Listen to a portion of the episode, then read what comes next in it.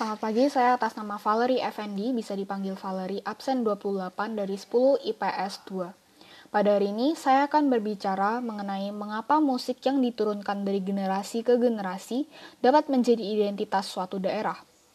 Menurut saya pribadi, sama halnya seperti ketika orang tua mendidik anaknya untuk semisal, menyapa orang atau memberi sedekah, kelak anaknya pun akan terbiasa dan merasakan adanya kebahagiaan atau keuntungan yang diperoleh, sehingga diajarkan pula ke anaknya nanti.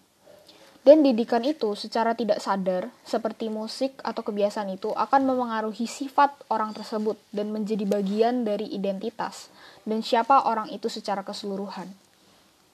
Ini juga berlaku tidak hanya terhadap pribadi individu, tapi juga kelompok seperti suatu kelompok suku.